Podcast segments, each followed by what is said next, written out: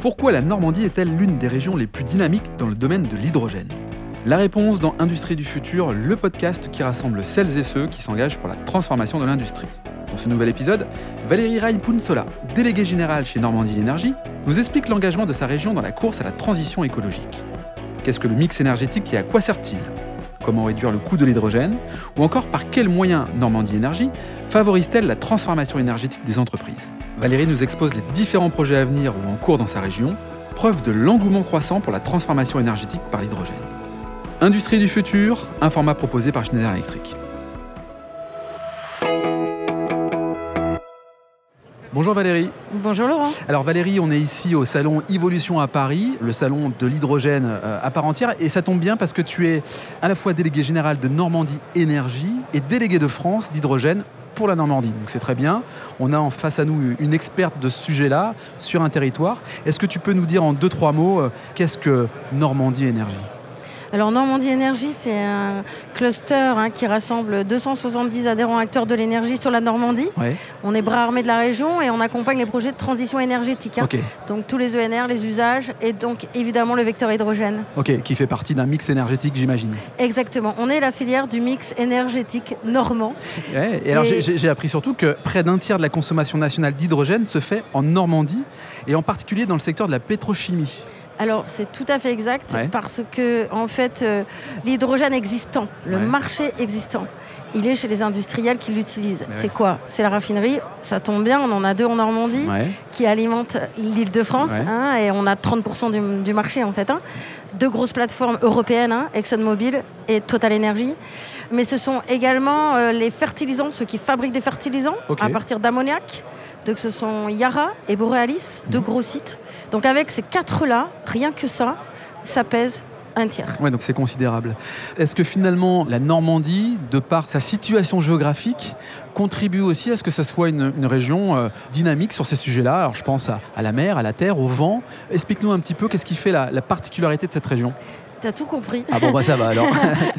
Donc, tu as le marché existant qui est quand même un booster, parce que ça veut dire que ce marché va se transformer. Ouais à côté des marchés nouveaux, euh, qui est le marché de la mobilité, la mobilité au sens large, qui va d'abord être la mobilité lourde, mais également la mobilité légère, qui est un merveilleux marché euh, potentiel monstrueux. Qu'est-ce que tu appelles euh, mobilité légère? Alors légère, c'est les véhicules légers. Tout simplement. Et on peut aussi ajouter les, les vulles, tu sais, les véhicules légers, certains, genre Kangoo, tout ça, tu vois. Ok, très clair. Les utilitaires, hein, voilà. mais tu as surtout la mobilité lourde. Donc, il y a ces marchés pourquoi Incarné par nos ports, zone industrialo-portuaire. Hmm. L'industrie et le portuaire. Et quand tu as le portuaire, tu as les poids lourds, eh oui. Tu as les tractions portuaires, c'est-à-dire tous les camions qui circulent sur le port.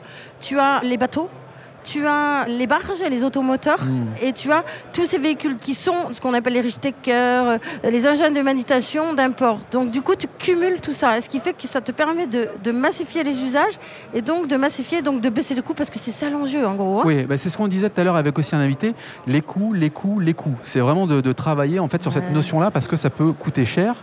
Et aujourd'hui, on avance pour que ça soit une énergie je ne sais pas si on doit dire à faible coût, mais en tout cas de moins en moins cher. Quoi. En fait, il faut que ça devienne une énergie compétitive. Oui, c'est ça. D'accord? Sauf que cette énergie, elle ne vient pas de Dame Nature. Mhm. Alors, c'est là où je reviens sur pourquoi la Normandie, euh, c'est génial. C'est qu'en fait, on a tous les ingrédients des ENR. Puisqu'on a des parcs offshore, on en a trois en construction, deux à venir. Enfin, un, on est sur un, un gigawatt et après 1,5 gigawatt. Donc, euh, ça veut dire qu'on va, on va, on va vraiment produire beaucoup. On a aussi des centrales nucléaires. Hein et un projet qui, si il est validé par euh, le, gouvernement, fera qu'on aura un double PR. On, sera la première région à accueillir un double PR. Donc là, on a déjà 11 gigawatts. On va passer, euh, tu en rajoutes 1,7 euh, fois 2, donc tu en rajoutes 3, quoi, mhm. à peu près. Hein. donc on va être à 15 gigawatts à peu près de nucléaire. Alors, et on sera à 4 gigas d'offshore, d'accord? Là, on est en gigawatts. Et après, en puissance, l'offshore et le nucléaire, c'est ce qui produit le plus, d'accord?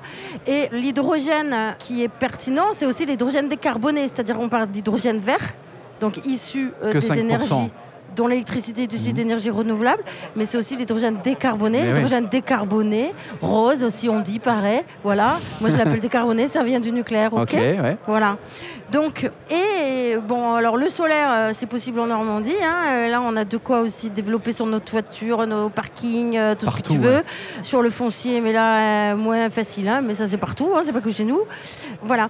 Mais du coup, alors on voit bien le champ des possibles est conséquent et est important et c'est une bonne nouvelle pour à la fois le territoire et puis pour le territoire national, hein, clairement.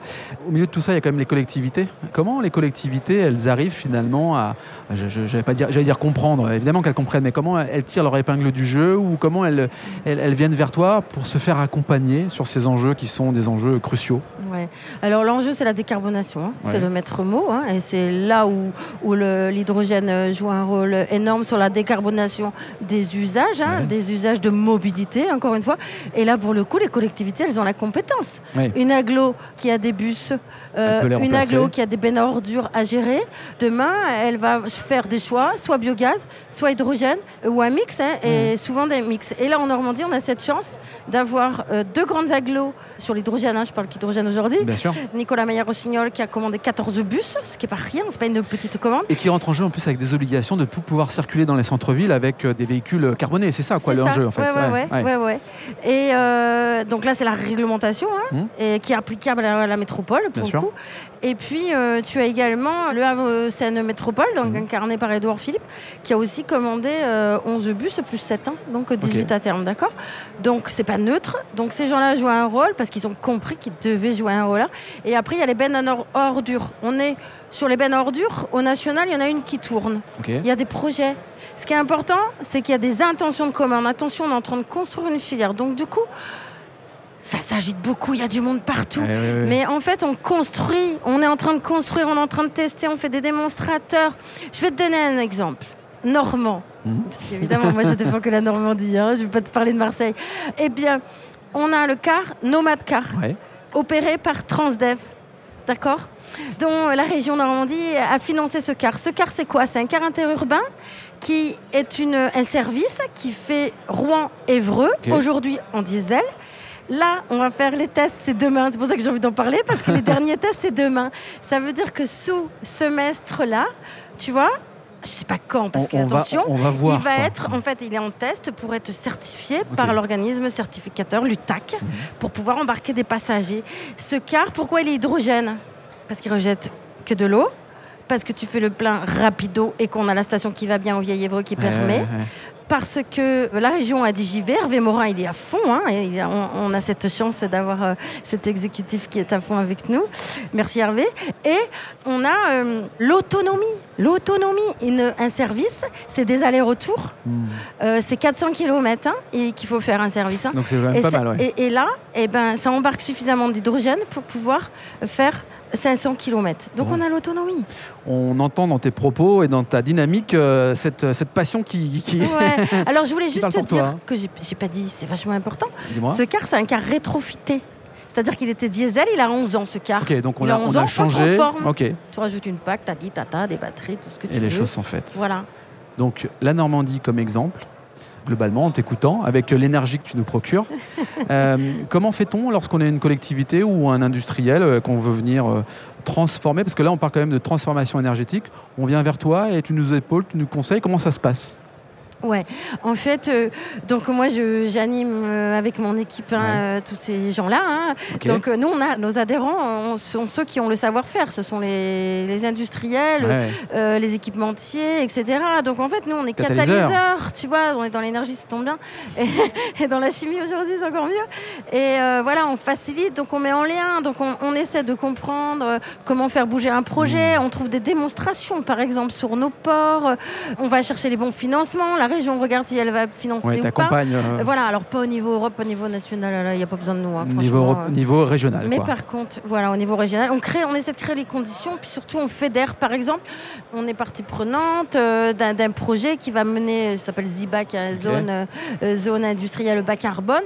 Eh bien, nous, on, va apporter notre compétence pour mener les bonnes études qui vont faire avancer le Schmidblick, parce que tu l'as compris, on prépare 2030. Ben oui, bien sûr. Ok. Alors, comment fait-on pour entrer en contact avec toi Un site internet, un profil LinkedIn Énergie, oui, oui. normandieenergie.com.fr. Et puis, euh, mon, je suis sur LinkedIn. Hein, et, puis, je suis également déléguée de France Hydrogène, tu l'as dit. Euh. Très bien. Bah, écoute, merci Valérie. Merci de nous avoir transmis ton énergie et d'avoir participé au podcast Industrie du futur, un format proposé par Schneider Electric. Merci à vous.